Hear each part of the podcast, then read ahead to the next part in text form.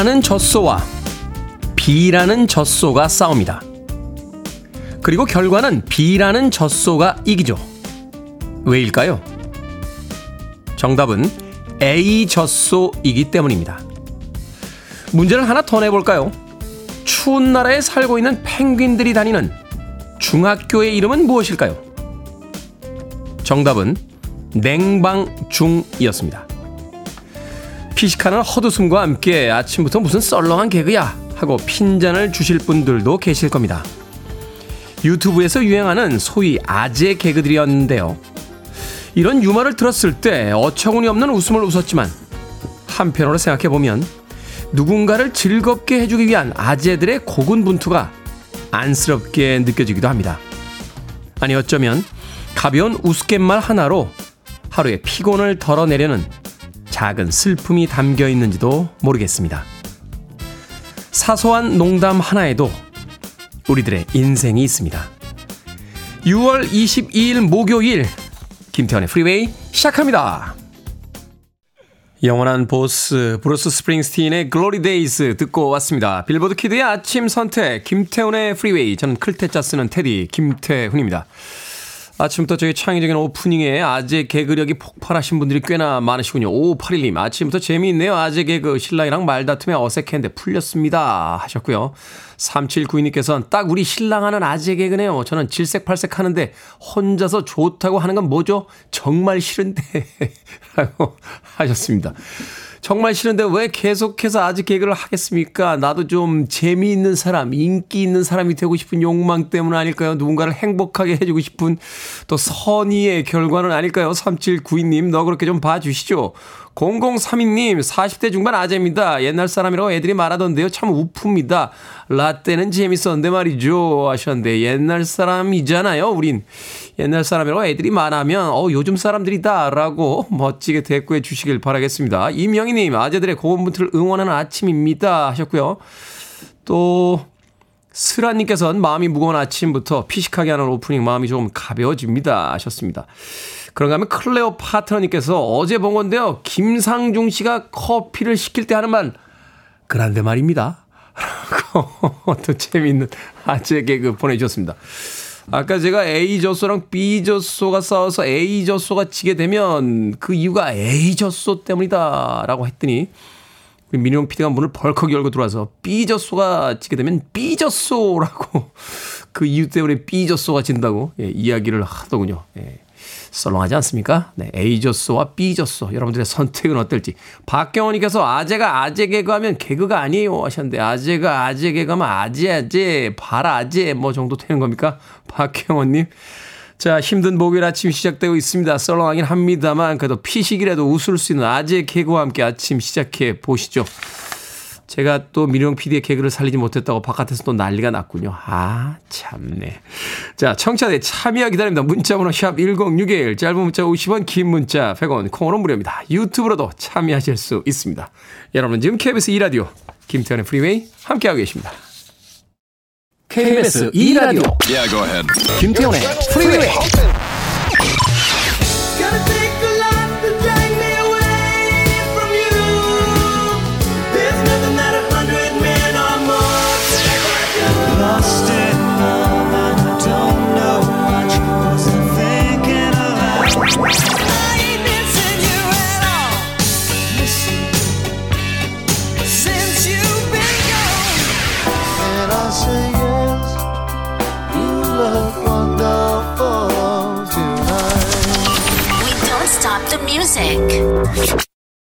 포인터 시스터스의 He's So Shy 듣고 왔습니다. 자, 김정자님 아들과 말다툼 후 어색한 분위기로 아침 시작합니다. 이 어색함이 오래가지 않길 원하는데 오래갈 듯하네요 하셨습니다. 아드님과 또 아침부터 어떤 일로 싸우셨는지. 아들하고 엄마 사이에서 말다툼한 게 오래 가나요? 어, 집마다의 어떤 문화가 좀 다른가요? 저도 노원에 사시는 정 권사님하고 이틀에 한 번씩 말다툼 하는데 반나절을 못 갑니다. 저녁 되면 다시 전화 오고 제가 전화 걸고 하니까요. 자주 전화하고 또 이야기하면 어색하다고 피하면 더 오래 갑니다. 김정자님, 네. 오늘 오후쯤에 누가 되든지 먼저 전화 한번 해보시는 건 어떨까 하는 생각이 드는군요. 3827님, 테디, 새벽 요가 마치고 여유롭게 문자 보냅니다. 한동안 힘들어서 새벽 요가도 못하고 테디의 오프닝 멘트도 못 들었는데 다시 힘을 내봅니다. 오늘도 화이팅 하세요. 하셨습니다. 자매님, 나마스테. 네, 3827님. 자, 9163님, 테디, 아내가 나 요즘 살쪘지? 하고 묻길래 별 생각 없이 응. 했다가 한 달째 식탁이 풀밭이 됐습니다. 아니, 이분이 진짜. 아니, 사실을 사실대로 말했는데 후폭풍이 이렇게 심할 줄 몰랐네요. 여보, 당신 살 안 쪘어. 나 진짜 고기 좀 먹고 싶다. 식탁에 고기 좀 올려줘. 9163님, 아, 뭐 어떻게 해야 돼? 기초반, 기초반부터 다시 가르쳐야 됩니까? 나 살쪘어? 그럼? 야, 당신이 살쪘으면 이 아파트에 사는 사람 절반은 비만이지. 물 흘러가듯이 나와야지. 물 흘러가듯이. 나 살쪘지? 음. 이게 지금 대답이요, 이게? 에? 9163님? 고기 드시고 싶다고요? 아내분에게 이렇게 이야기하시는 건 어떨까요? 여보, 코끼리가 더 뚱뚱해, 사자보다. 안 될래나? 안 될래나? 9164님, 치킨 한 마리와 콜라 보내드릴게요. 어떻게 뭐 어떻게 하겠습니까? 쿠폰으로라도 먹어야지. 고기 먹고 싶다는데. 자, 5868님과 최지원님께서 신청하신 곡입니다. 초원을 뛰노는 코끼리와 사자를 생각하면서 토토의 아프리카.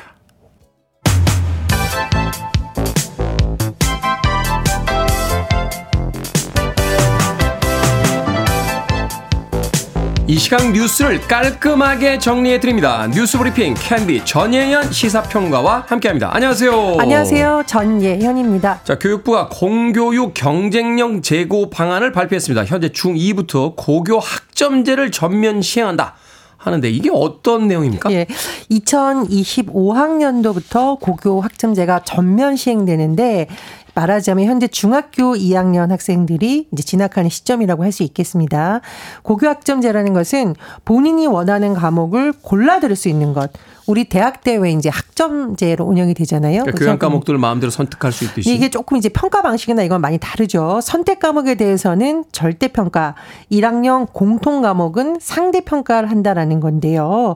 개별 선택 과목에 대해서는 A부터 E, E, A, B, C, D, E를 제가 말씀드리는 겁니다. 네. 5단계로 나눠서 절대 평가하고 그러니까 절대 평가라는 건 어느 학점만 되면 그냥 합격으로 쳐준다는 거죠. 우리가 이제 A부터 E라는 개념이 그런 거잖아요. 91점, 92점 이게 아니라 네. 나눠서 한다라는 거고 대신 과목 평균, 수강자 수, 성취도별 이런 부분 이제 구체적인 내용은 앞으로 또 발표가 될 것으로 보입니다.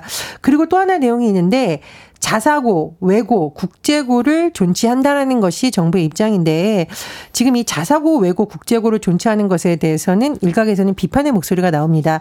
정부에서 사교육을 줄인다라고 강조를 하고 있는데 사실상 통계를 봤더니 뭐 외고나 이런 고등학교 진학을 희망하는 학생들의 사교육비가 훨씬 높다. 그러면 정부에서 사교육비 줄인다는 것과 대조적이다 이런 비판이 나오고 있는 겁니다. 그러니까 자사고 지망 학생들의 사교육비 거의 두 배 이상 나오던데요. 네, 그렇습니다.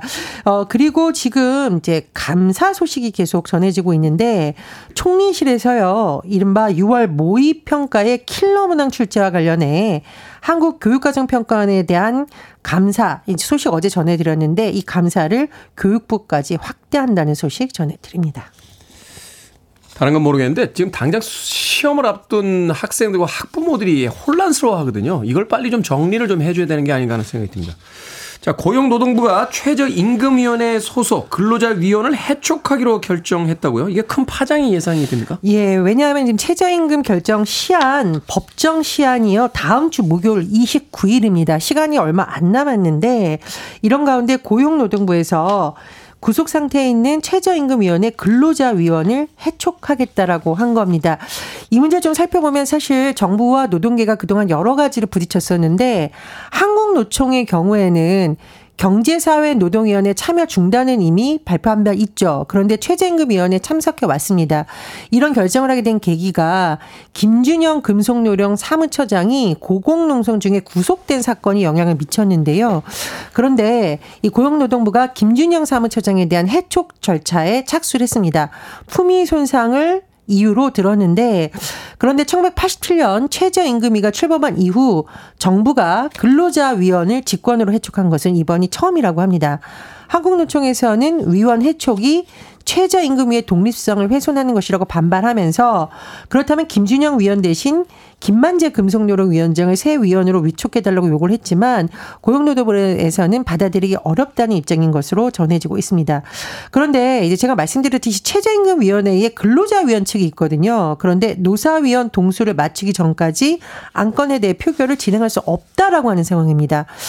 지금 최저임금 법정 심의 기간이 얼마 남지 않았는데 정부와 노동계의 강대강 대치로 갈지 갈등의 골이 더 깊어지는 것이냐 아니면 실마리가 나올 것이냐 지켜봐야겠습니다. 의도된 건지 그렇지 않은지는 잘 모르겠습니다만 이렇게 되면 이제 결과적으로 사측 쪽에 유리해지는 거 아닌가요? 그 최저임금의 결정 자체가? 그런데 이제 근로자위원 측은 이 동수가 안 되면 할 수 없다라니까요. 앞으로의 상황 지켜봐야겠습니다.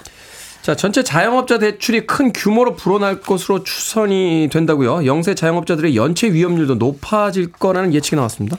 예, 한국은행에서 상반기 금융안정 보고서를 통해서 여러 가지 통계를 냈습니다. 그런데 주목되는 부분 바로 자영업자에 대한 내용인데요. 1분기 자영업자 대출이 1,033조 7천억 원이라고 합니다. 아, 아, 엄청나군요. 엄청난 규모고요. 자영업자 1인당 평균 빚은 3억 3천만 원입니다. 3억 3천만 원. 그렇습니다. 근데 임금 근로자의 이 1인당 평균 빚이 지금 9천만 원이라고 통계가 나와 있거든요. 오. 즉 비자영업자보다 지금 자영업자들이 3배 넘게 대출 상환 부담을 안고 있다라는 겁니다.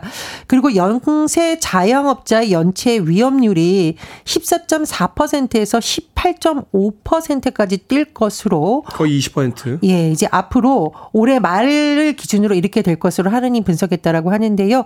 어쨌든 이 부분에 대한 굉장히 관리가 필요하다는 지적 나오고 있습니다. 길거리 걸어 다닐 때 그 1층에 임대라고 써져 있는 거 보면은 마음이 좀 네. 슬퍼져요. 어, 원래 계시던 분들은 어디로 가셨을까 하는 생각이 들어서. 발레리나 강미선 씨가 세계적으로 권위 있는 상을 수상했습니다. 예. 분화드 라 당스 이 무용계의 오스카상이다. 무용계의 아카데미 사랑으로 불리는데요. 2023년 시상식에서 발레리나 강미선 씨가 최고 여성 무용수상을 받았습니다. 자, 국악 크로스오버의 한국인의 정을 이 미린의 길이라는 작품을 통해서 잘 표현했다는 평가를 받고 있다라고 하는데 강미성 씨는 앞으로 세계 한국 발레를 널리 알리고 싶다라고 했습니다. 그리고 글쎄 이 소식을 함께 전할까 제가 고민을 했는데 이분이 40세 워킹맘 아이를 출산한 지 얼마 안 된 엄마라고 알려져 있는데 멋지군요. 아 대단하다 멋지다 박수를 보내고요. 저 이제 양자경 씨 생각이 났어요. 양자경 씨가 61세입니다. 그렇죠. 아카데미 여우주연상 수상은 후에 여성들에게 이렇게 말했습니다. 누군가 당신의 전성기가 지났다는 말을 하면 절대 믿지 말아라. 음. 이런 수상 소감이 함께 떠오르기도 했습니다. 양재영 씨 앞에서 그런 이야기만 한대 맞죠. 네. 네. 자, 오늘의 시사 엉뚱 퀴즈 어떤 문제입니까? 예, 고교학점제 관련 소식 전해 드렸는데요. 자, 혼란스러운 교육 입시 정책에 100년 대계는 어디로 갔는가 씁쓸하네요. 멀리 보고 계획을 세우는 것이 100년 대계인데 해산물의 꽃 대게. 아, 그래도 그렇게 연결되는군요. 음, 여기서 오늘의 시사엉뚱 퀴즈 나갑니다. 10강목 물맞이 객과의 각각인 대게는요, 다리가 길고 수온이 낮은 수심이 깊은 바다에 모래나 진흙 속에 삽니다. 다리마디가 이것을 닮아서 대게라고 한다라고 하는데요. 무엇일까요? 1번 대나무, 2번 고무, 3번 재택근무, 4번 꿈나무. 정답 아시는 분들은 지금 보내주시면 됩니다. 재미는 오답 포함해서 모두 10분에게 아메리카노 쿠폰 보내드립니다. 10강목 물맞이기과의 갑각류인 대게는 다리가 길며 수온이 낮고 수심이 깊은 바다의 모래나 진흙 속에 삽니다. 다리 마디가 이것을 닮아서 대게라고 하죠. 이것은 무엇일까요? 1번은 대나무, 2번은 고무, 3번은 재택근무, 4번은 꿈나무 되겠습니다. 문자번호 샵 1061, 짧은 문자 50원, 긴 문자 100원, 콩으로는 무료입니다. 뉴스 브리핑 전혜연 시사평론가와 함께했습니다. 고맙습니다. 감사합니다.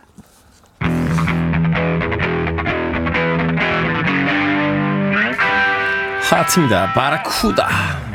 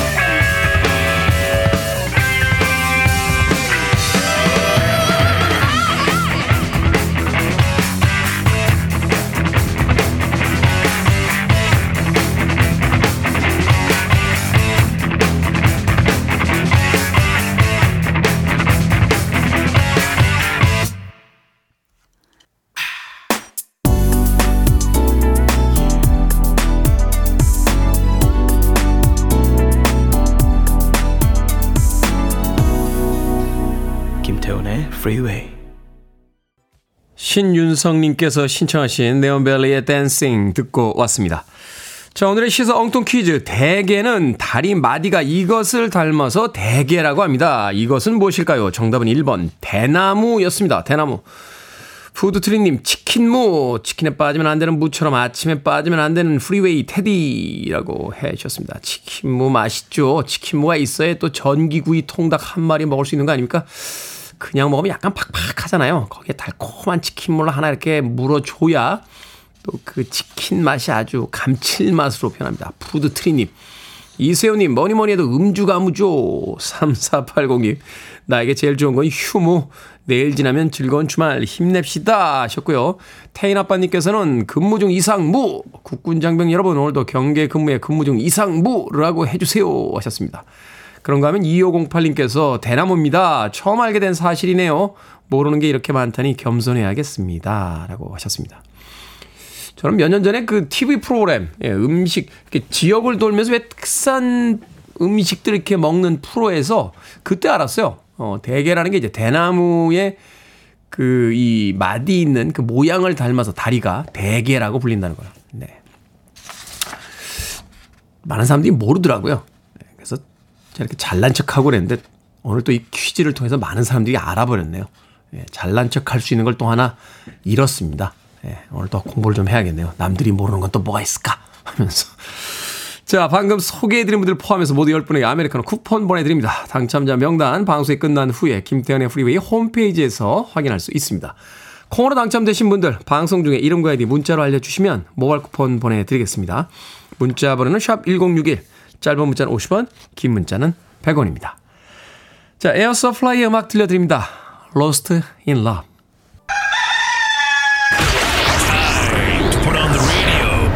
김태훈의 Freeway.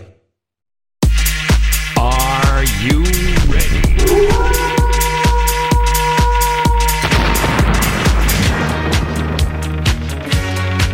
여러분의 고민 시간을 아껴드립니다. 결정은 해드릴게 신세계 상담소. 7800님, 한 달 된 초보 운전자입니다. 비가 오는데 차를 가져갈까요? 아니면 버스를 탈까요? 버스 탑시다. 버스 타고 김태훈의 프리웨이에 테디 잘생겼다고 문자 보냅시다. 커피 보내드립니다. 8946님, 아들이 힘들게 직장 생활에서 번 돈으로 저희 부부 유럽 여행을 보내준다고 합니다. 가야 할까요? 아니면 가지 말까요? 갑시다. 아버지, 어머니 두 분 힘들게 직장 생활에서 번 돈으로 그 아들 키우셨잖아요. 9077님, 부장님이 술값을 잘 안 내는데 토요일에 술 먹으러 가자고 합니다. 갈까요? 아니면 거절할까요? 거절합시다. 토요일에 부장님의 술값도 안 내주고 하나도 안 맞아, 하나도. 최호영님, 오늘 기름 넣어야 되는데 저렴한 셀프 주유소로 갈까요? 아니면 좀 비싼 일반 주유소로 갈까요? 오늘따라 너무 피곤합니다. 셀프 주유소로 갑시다. 비싼 주유소 카드값 찍히는 거 보면 더 피곤해지실걸요?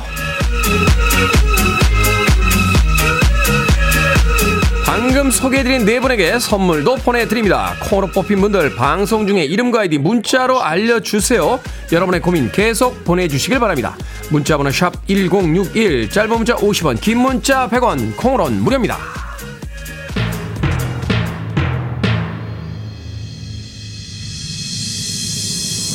아쿠아입니다. 카툰 히어로스.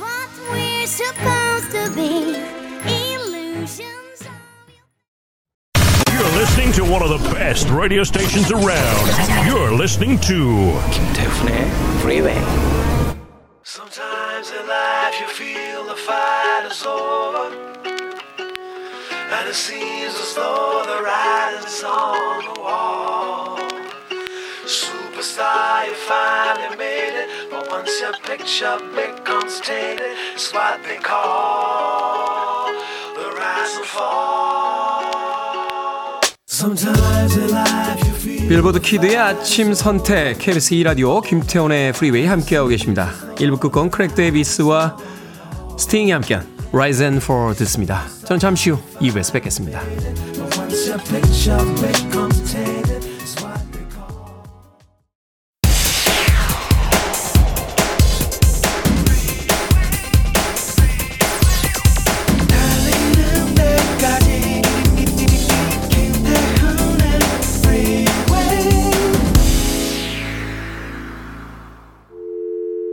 I need your arms around me. I need to feel your touch.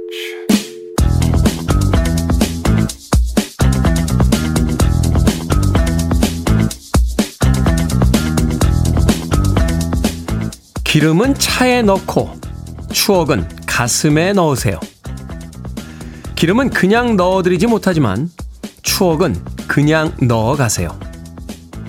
기름은 차를 살아있게 하지만 추억은 당신을 살아있게 합니다. 기름은 차를 달리게 하고 추억은 당신을 달리게 합니다. 차에 기름을 가득 넣은 만큼 가슴에 추억을 가득 넣고 가세요. 기름과 추억은 당신을 위한, 당신을 향한 우리 주유소의 착한 생각입니다.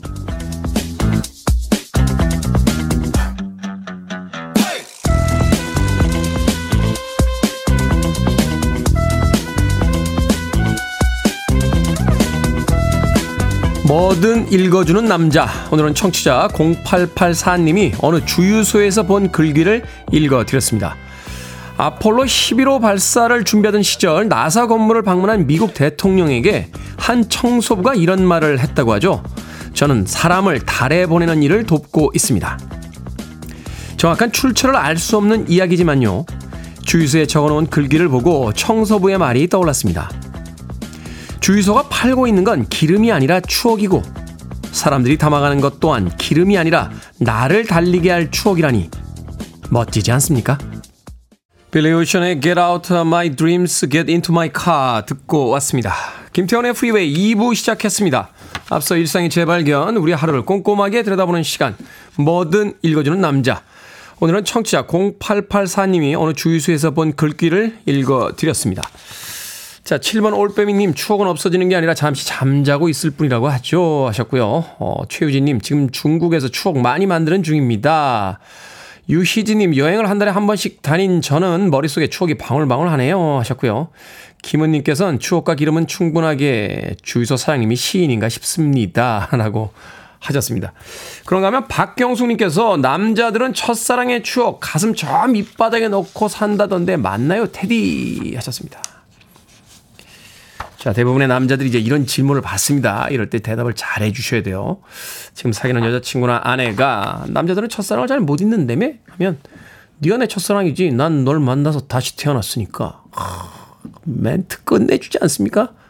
끝내준다 진짜. 이런 거 외우세요. 이런 거.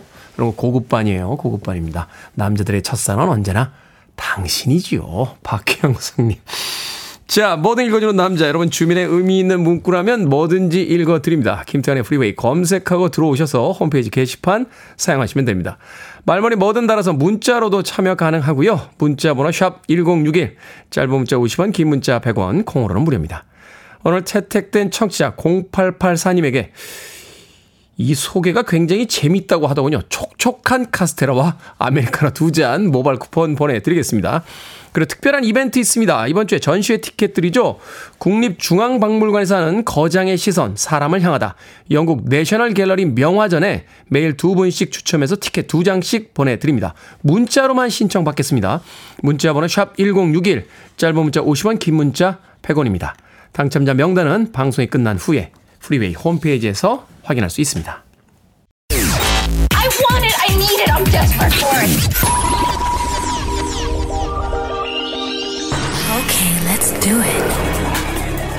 It. 김태훈의 프리웨이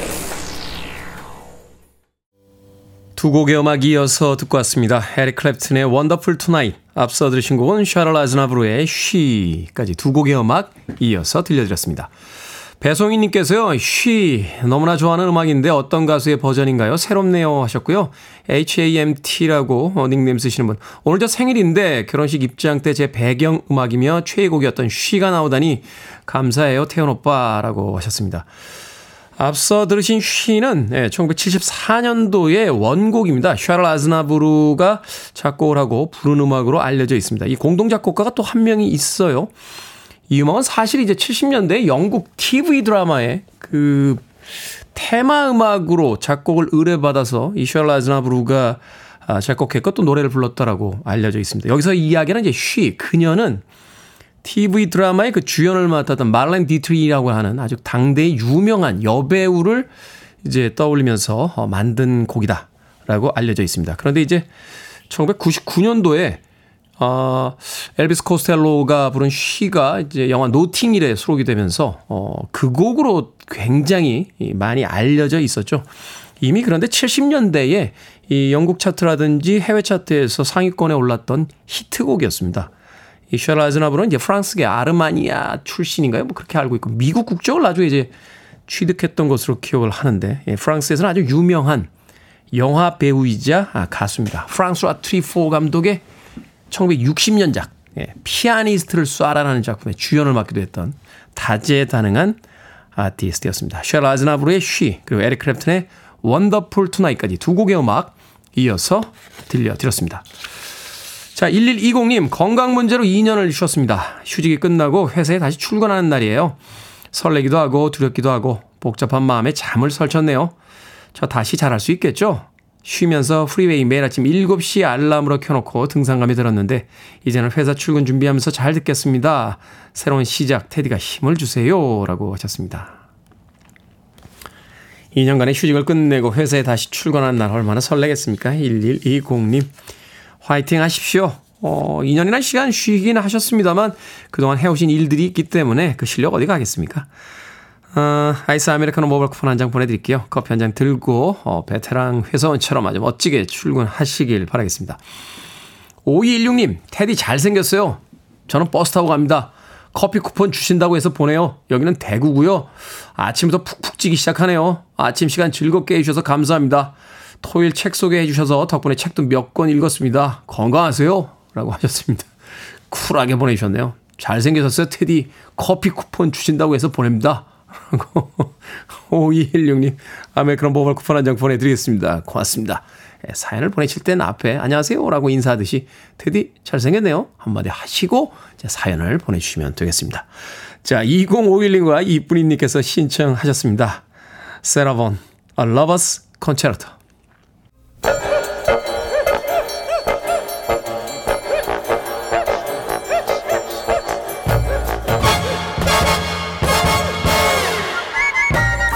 온라인 세상 속 촌철살인 해악과 위트가 돋보이는 댓글들을 골라봤습니다. 댓글로 본 세상.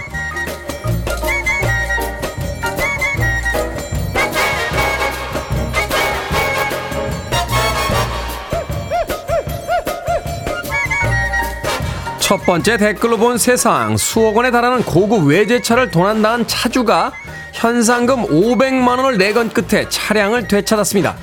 경찰에 신고했지만 CCTV 확인 등 협조를 구할 수 없자 한 온라인 커뮤니티에 사례금을 제시한 건데요. 나흘 뒤 제보를 받아서 서울 강서구에 있는 한 빌딩 주차장에서 차를 찾았다고 합니다. 여기에 달린 댓글들입니다. 호호님, 도난은 사소한 일이라 그런지 처리가 빨리 되지 않더라고요. 이렇게 사적으로 해결하는 게 더 합리적이라고 생각하는 사람이 늘어날까봐 걱정입니다. 재즈님, 이 정도면 커뮤니티를 사실상 하나의 수사기관으로 봐야 하는 거 아닌가요? 이제 범죄를 해결할 때도 경찰이 아닌 돈으로 해결해야 하는 시대가 온 건가요? 좀 씁쓸한데요. 범죄 도시 쓰리나 봐야겠다.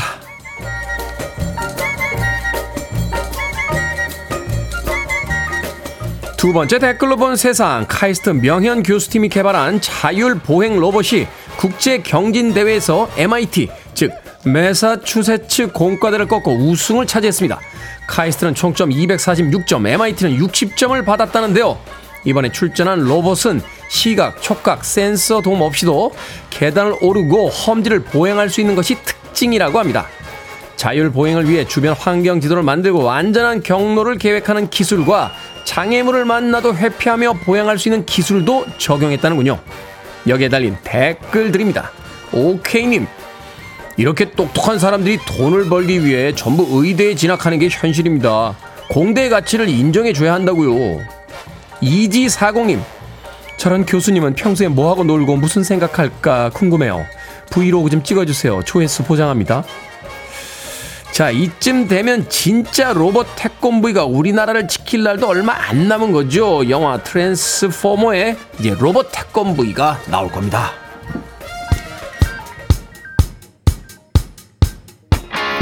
올슨입니다. Tomorrow.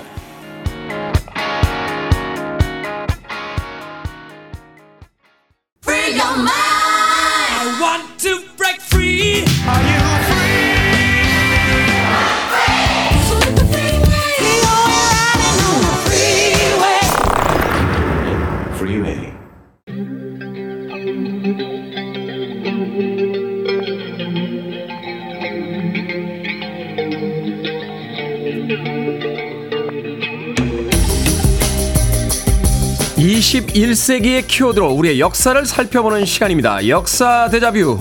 오늘도 공간 역사 연구소 박광일 소장님 나오셨습니다. 안녕하세요. 안녕하세요.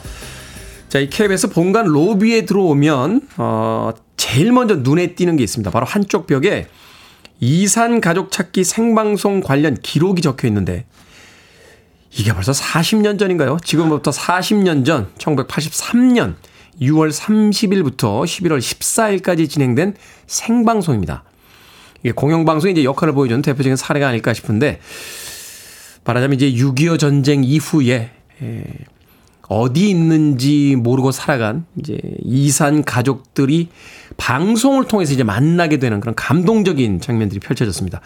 이게 처음에는 일회성 방송으로 시작을 했더라고 하더라고요. 네, 맞습니다. 그러니까 1983년 6월 30날 처음에 이 이산 가족 찾기 특별 생방송을 시작할 때만 하더라도 말씀하셨던 것처럼 일회성 방송으로 이제 시작을 했는데요. 네. 지금 말씀하신 것처럼 그게 130 8일 그러니까 한 넉 달 넘게 이게 진행이 되는 동안 한국 사회를 거의 한 번 들었다 놨다. 그래서 방송 덕분에 혹은 방송 때문에 눈물과 감동 또 기쁨과 좌절을 느꼈던 그리고 그 방송을 봤던 많은 시청자들이 아마 많은 분들이 바로 엊그저께 같다라는 느낌을 가질 정도로 네. 생생함을 가질 것 같은데요. 저희 할머니도 사실은 그 이북 분이셔서 일사후때 때 내려온 집이거든요. 이 방송 하루 종일 보시면서 계속 우셨어요. 그렇습니다. 어. 네, 그런 면에서 볼 때 세계 방송사에서 유래를 찾기 어려운 특별한 생방송이다 이런 어떤 평가를 받고 있기도 한데요. 네. 더불어서 2010년에는 이와 관련된 영상 사진이 유네스코 세계 기록 유산으로 또 등재가 아. 되기도 했습니다. 그래서 오늘은 이 내용을 같이 한번 살펴보려고 준비를 했습니다. 네. 저도 이제 어린 시절이었는데 기억나는 게 여의도 광장이 정말 사람이 하여튼 엄청나게 많았고 가는 데마다 이제 벽보들 막 손글씨로. 다 쓴, 다 읽으면서 다녔잖아요. 내 가족이 혹시 어디 있을지도 모른다는 네. 기대 속에서 어떻게 이런 방송이 기획이 된 걸까요? 네, 사실 이제 당시 상식 하고 약간 이제 좀 어떻게 보면 엇나간 방송이라고 볼 수가 있을 것 같은데요. 당시 이제 보통 사람의 상식이라고 하면은 6.25 전쟁으로 인한 이산 가족은 당연히 남과 북으로 나뉘어져 있을 거다. 이게 일반적인 상식이었습니다. 그렇죠. 그런데 이제 뜻밖에도 남한 안에 이상 가족이 많을 거다라는 생각은 누구도 하지 못했던 부분들이 있었던 거죠. 아, 그러네. 마치 그 등잔 밑이 어두운 것처럼. 그렇습니다. 여기 같이 살고 있지만 어디서 살고 있는지 모르는 이산 가족들. 그렇죠. 그런 면에서 볼 때 사실 전쟁 상황을 다시 한번 기억해 보면은 145때 같이 갑작스러운 어떤 피란 행령이 일어났을 때 가족들이 어떻게 움직였냐면 대가족이었기 때문에 네. 먼저 한 집 한 팀을 보내고 그다음에 남은 가족들은 그다음에 이제 출발을 하게 되는데 그렇죠. 그 사이에 전황이 바뀌게 되면서 원래 가려고 했던 목적지에 도착하지 못하는 경우가 수두룩했고요. 음. 또 한편으로 같이 출발한다고 하더라도 이 피란 행렬이라고 하는 것들이 뭐 워낙 사람이 많고 막 질서가 없으니까 그렇습니다. 그러다 보니까 거기에서 헤어지는 경우가 종종 손 손을 놓쳐서 결국은 헤어지는 경우가 종종 있었던 것을 알 수가 있는데요.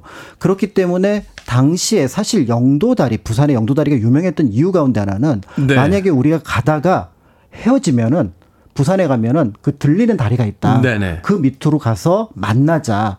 이런 어떤 내용들을 많이 얘기를 하다 보니까 그 달이 아직도 열리잖아요. 그렇습니다. 네. 최근에 다시 열리도록 만들어지긴 했는데 도계교로 바꿔놨는데 어, 그런 어떤 약속 장소로 삼았던 이유도 사실은 이런 어떤 헤어짐에 대한 불안감 이런 것들이 얘기가 됐었는데 그런 것들을 잊고 있었고요. 무엇보다도 음. 당시 뭐 부산까지 간다 또 이런 얘기를 할 수 있는 사람들도 그렇게 많지 않았다는 점 이런 것들을 생각해 보면 당연히 이상 가족은 많았을 거다 이렇게 이제 생각을 하게 됐고요. 네. 그런 면에서 이제 이런 내용들을 가지고 방송에서는 나름 신선한 기획이다. 어, 음. 어, 나만 안 해도 이상가족들이 있지 않겠느냐 이런 생각을 했는데 문제는 지금과 다르게 화상으로 누구를 만난다라는 것이 굉장히 좀 특별한 시대였습니다. 그때는 이제 뭐 이원 생중계 또 뭐 화상 영상 통화 이런 거는 정말 중계차 나가가지고요 대공사였어요. 대공사. 그렇습니다. 그러니까 지금 이제 어떤 전화기를 통해서 하는 것을 생각해 보면은 사실은 생각하기 어려운 부분이었는데 네. 그러니까 이거를 하기 위해서는 첫 번째 조건이 이제 생방송이어야 되고요. 그렇죠. 근데 두 번째 조건은 각각의 방송국이 화면을 동시에 띄워서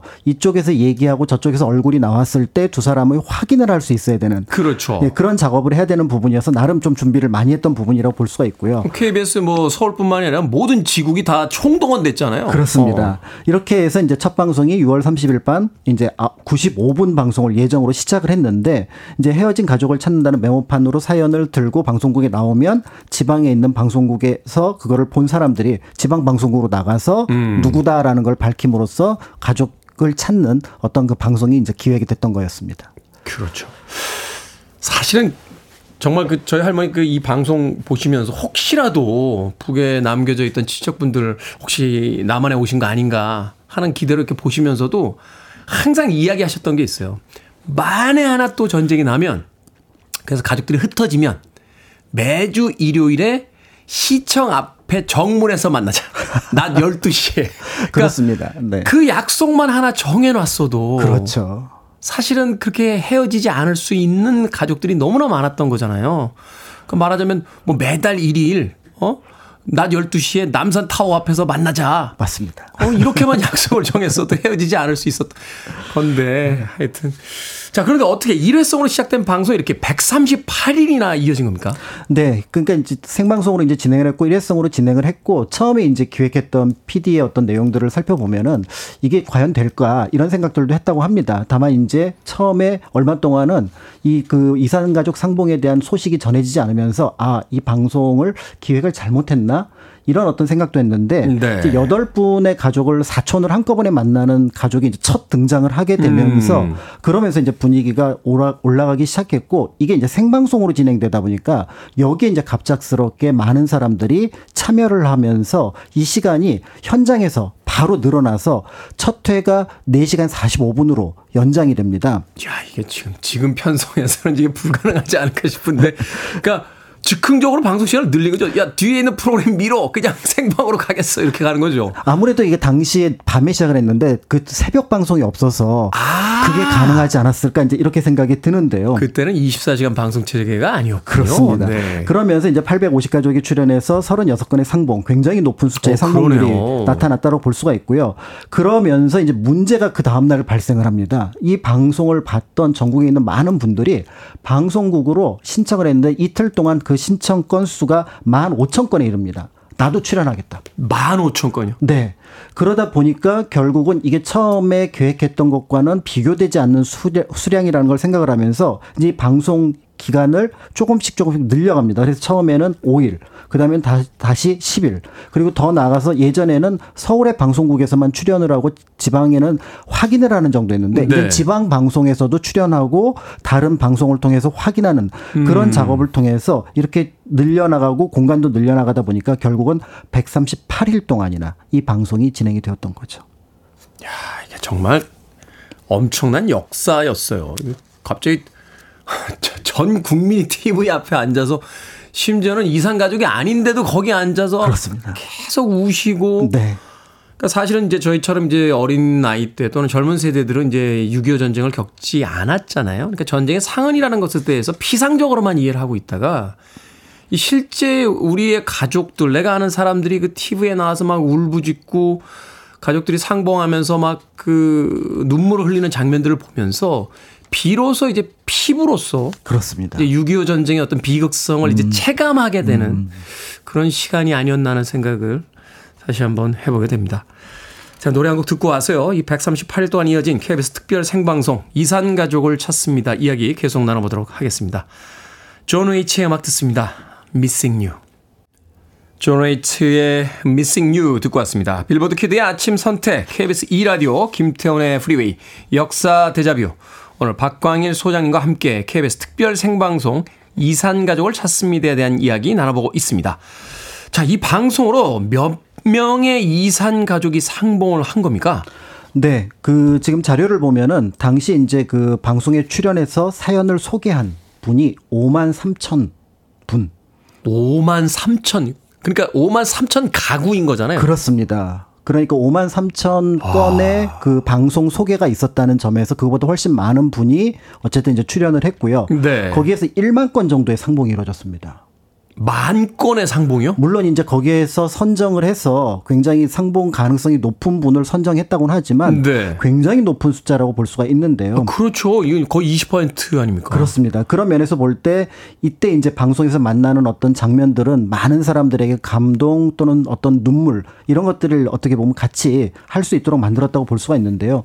네 달이 넘는 이 방송 기간을 통해서 어떤 의미에서 보면 한국 사람들은 적어도 이때의 감동 감정은 하나가 아니었을까 음. 이런 생각을 하게 됩니다. 실제로 네. 생방송이 한창 진행 중이던 10월 중 시청률은 53%가 넘었다고 합니다. 53%? 네. 그러니까 그 방송에 대한 그 당시 많은 사람들의 관심이 어떠했는지 이런 것들을 이런 내용들을 통해서 짐작해 볼 수 있습니다. 53%면 이제 국민 두 사람 중에 한 명은 봤다는 얘기인데 그렇습니다. 그 이야기는 뭐냐면 TV를 키고 있는 사람은 다 봤다는 얘기거든요. 그렇죠. 엄청난 거죠. 한편으로는 이게 이제 국가에서 나서서 진행해야 할 일은 이제 방송국 프로그램에서 시작했다는 점에서 이제 반성의 목소리도 있어야 된다. 뭐 이런 의견도 있었어요. 맞습니다. 이 방송이 이제 처음에 시작됐을 때 단순하게 일회성 방송으로 끝난 것이 아니라 이제 길게 연장이 되면서 여기에 대한 국민들의 공감대가 굉장히 높아졌다라고 볼 수가 있는데요. 네. 거꾸로 생각한다면 그들을 찾아주어야겠다는 노력을 하지 않았다는 것. 그러니까 책임지고 있는 누군가가 하지 않았다는 것 여기에 대한 반성의 목소리도 있습니다. 예를 들어서 우리나라 같은 경우는 1968년 김신조 사건으로 알려진 111 사건으로 네. 다른 나라에서 보기 드문 단일한 국민 신분증이 있습니다. 주민등록증이죠. 맞습니다. 이 주민등록증이 만들어졌기 때문에 사실은 관심만 가지고 있고 노력만 한다 그러면 쉽게 누군가를 찾아줄 수 있었는데 음. 여기에 대한 관심 자체가 없었다라는 것들을 볼 수가 있는 거고요. 그렇기 때문에 이 방송이 나간 이후에 방송이 아니더라도 다른 방식으로 헤어진 가족을 찾아야겠다라는 것들에 대한 관심이 높아졌다 이런 것들을 볼 수가 있습니다. 그렇죠. 찾으면 찾을 수도 있겠다. 그렇습니다. 하는 이제 어떤 희망을 준 거죠. 그렇습니다. 그리고 이제 더 나아가서 앞에서 말씀하셨던 것처럼 이 방송이 나갔을 때 외신이 굉장히 많은 관심을 갖게 되었고요. 이 여의도에 그 외국 특파원들 와서 그 막 그 방송 진행하는 모습들 어렵지 않게 볼 수 있었어요. 그렇습니다. 네. 그렇게 이제 방송에 많은 특파원을 그러니까 참여했던 이유는 바로 이 방송이 다른 나라에서도 전쟁에 대한 참상, 그다음에 뭐 인권, 인류애 이런 것들을 얘기를 하지만 이렇게 구체적으로 명확하게 그것도 많은 국민이 한꺼번에 이와 관련된 내용들을 다룬다라는 거는 거의 볼 수가 없다는 점에서 그런 면에서 이와 관련된 특별한 방송을 또 자체 제작해서 자기네 방송을 하기도 했던 그런 어떤 내용을 볼 수가 있습니다. 그렇죠. 우리가 전쟁을 직접 겪은 게 아니면 사실 피상적으로만 전쟁을 이야기하게 되는데 이건 생생한 현장에 있는 거잖아요. 그렇습니다. 전쟁의 그 어떤 참상을 보여주는. 그렇죠. 그러니까 아마 이때 사연을 들으신 분들은 기억을 하시겠습니다만 어떤 전쟁에서 어디로 피난을 가다가 어떻게 헤어졌는데 누구의 도움을 받았다. 음. 이런 내용들이 다 등장을 합니다. 그러니까 개인의 역사이제 어떤 전쟁을 그 치른 국가의 역사 그 이야기 속에서 다 불려져 나오잖아요. 그렇습니다. 그래서 어. 어떨 때는 국군의 도움을 받았지만 어떨 때는 유엔군의 도움을 받기도 했고 또 어떨 때는 고아원에 갔었지만 또 누군가가 나를 도와줘서 어떻게 일을 하게 되었 되었다. 이런 내용들이 사실은 교과서에 적혀 있는 수많은 전쟁에 관련된 이야기보다 훨씬 더 실감나고 어떤 의미에서 보면 그 시대의 아픔을 정확하게 표현해주는 그런 자료라고 볼 수가 있었던 거죠. 가족들도 만났습니다만 앞서 이야기하신 것처럼 이제 전쟁터에서 도와주신 분들도 막 상봉을 하고 막 이래가지고 그 옛날 이야기들이 막 풍성했던.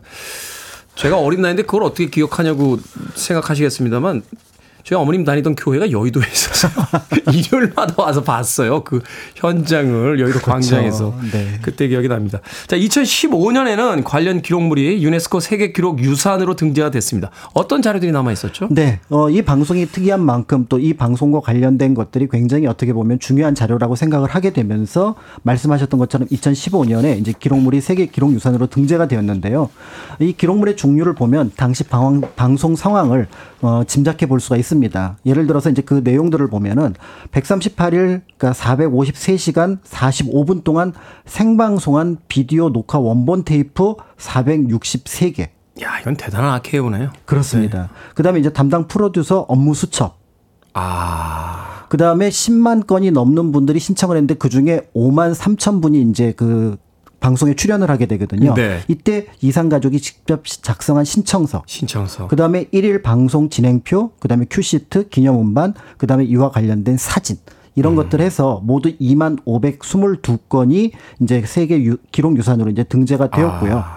어, 이 세계 기록 유산으로 등재를 하게 된 결정적인 계기는 바로 뭐냐면 방송 중에서 특히 텔레비전이라고 하는 것들이 생긴 이후에 가장 많은 대중의 참여 접근이 음, 이루어진 음. 방송이다. 라는 것들이 이제 평가의 중요한 항목이었다라고 볼 수가 있고요. 그렇죠. 우리가 카메라를 가지고 뭐 운동장에 있는 관객들을 그냥 수동적으로 찍는 게 아니라 직접 방송국에 와서 자기 이야기를 하는 그러니까 5만 건이 넘는 사람들이 방송에 출연을 하고 자기 이야기를 했다는 거잖아요. 그렇습니다. 그런 면에서 볼 때 이것이 높은 평가를 받고 그래서 앞에서 말씀드렸던 것처럼 세계 기록 유산으로 등재가 되는 어떤 그 특별한 이유가 되기도 했습니다. 대단하네요. 네. 앞으로도 이런 방송은 아마 나오기 쉽지 않지 않을까 하는 생각이 듭니다. 자, 이 방송이 가지는 역사적인 의미를 좀 짚어 주신다면요. 네, 사실은 이제 이 방송이 한국사에 이제 신드롬을 일으켰다고 볼 수가 있고요. 그래서 1980년 이후에 그러니까 전쟁의 치유에 대한 관심들 이런 것들을 이제 이때부터 본격적으로 갖기 시작했다고 볼 수가 있습니다. 그 전만 하더라도 6.25가 비극이었지만 거기에 대한 치유에 대한 얘기는 거의 하지 않았던 부분이 있었거든요. 네. 그런 면에서 이제 한국 사회가 전쟁을 바라보는 시선이 달라졌다라고 볼 수가 있고요. 또 한편으로 이 방송이 굉장히 유명 해지다 보니까 여기에 참여했던 많은 분들, 뭐 어떤 분들은 이제 특별하게 이 계기를 통해서 인기 가수로 등극을 하기도 하고요. 서른도 씨. 예, 그렇습니다. 잃어버린 30년이 엄청나게 히트를 했죠. 그다음에 이제 많은 자원봉사자가 방송국 안팎에서 활동을 하게 되었던 모습들 음. 이런 것들을 통해서 서로 누군가를 돕는다는 것들에 대한 관심 이런 것들이 생겼다고 볼 수가 있는데요.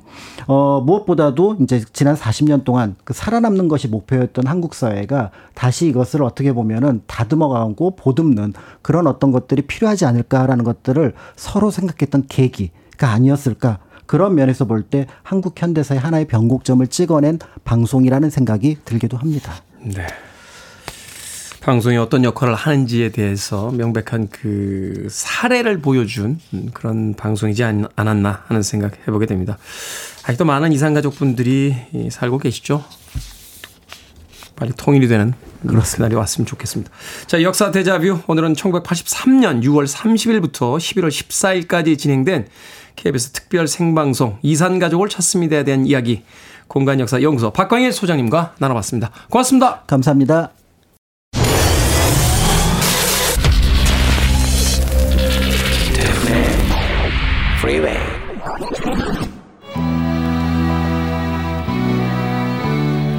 KBS 2라디오 김태훈의 프리웨이 오늘 방송 여기까지입니다. 오늘 끝곡은 샘 브라운의 Stop 준비했습니다. 편안한 하루 되십시오. 전 내일 아침 7시에 돌아오겠습니다.